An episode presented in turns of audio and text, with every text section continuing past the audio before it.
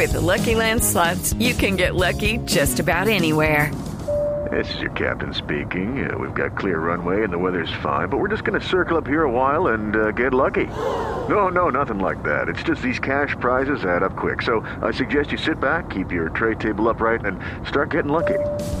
Play for free at LuckyLandSlots.com. Are you feeling lucky? No purchase necessary. Void where prohibited by law. 18 plus terms and conditions apply. See website for details. Y ante las constantes quejas por abuso en los parqueaderos de Bogotá, pasó en la Cámara de Representantes en primer debate el proyecto que pretende ajustar estas tarifas. Simón Salazar.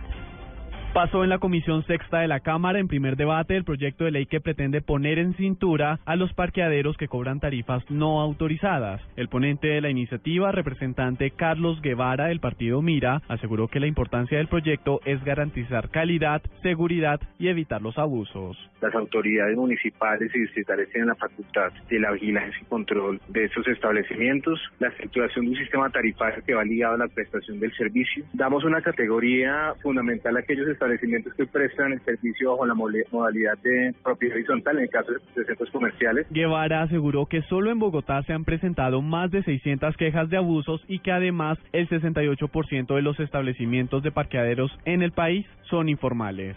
Simón Salazar, Blue Radio.